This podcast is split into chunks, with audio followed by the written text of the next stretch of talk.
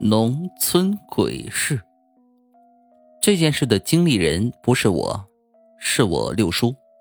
我们家是保护区，村里到镇上需要走十二公里左右的路，其中村里出去有六公里是山路。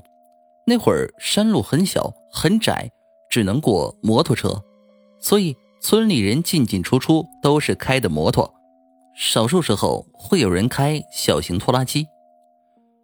好几处路段比较危险，左面是二十几米的悬崖。有段时间下雨导致路塌方，保护区里请了好几个工人来修路，其中一个妇女在修路的时候被山顶滚落下来的一个大石头给砸死了。那几天别人把她的尸体运走了，但是没做法事。我六叔平常经常在外面做生意。经常晚上开摩托车回家，都要经过那段山路。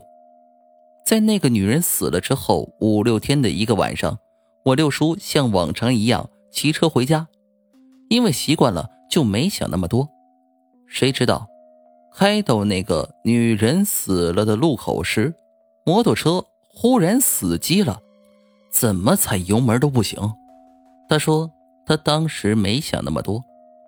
最恐怖的时候来了，直到他忽然听见山崖下面有一个女人的哭声，顿时全身毛都竖起来了。那个哭声越来越大，越来越大，听着像是从山崖下面往我六叔这里上来。我六叔吓得一直踩油门，一直踩，眼看着那个哭声就到眼前了，特别大声，就好像。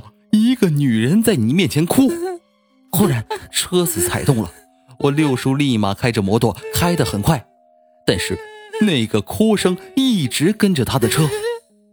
我六叔说，真的就是感觉那个女人坐在他车子后面哭，一路狂奔，开了五公里多的山路，到了离家一公里样子的时候，那个哭声就没有了，一下子就没了。六叔定了定神，四处观望了一下。他停车那个地方刚好是我们村每年所有人都要供奉的神地。六叔到家之后，整个人都傻了，傻了有几十分钟，呆呆坐着。后来回过神之后，才跟我们讲的这个事儿，一边讲一边发抖。当时我们还小，但是也还记事儿。好多小孩都在他家玩，亲耳听见的。从那之后，六叔就发誓打死都不会走夜路了。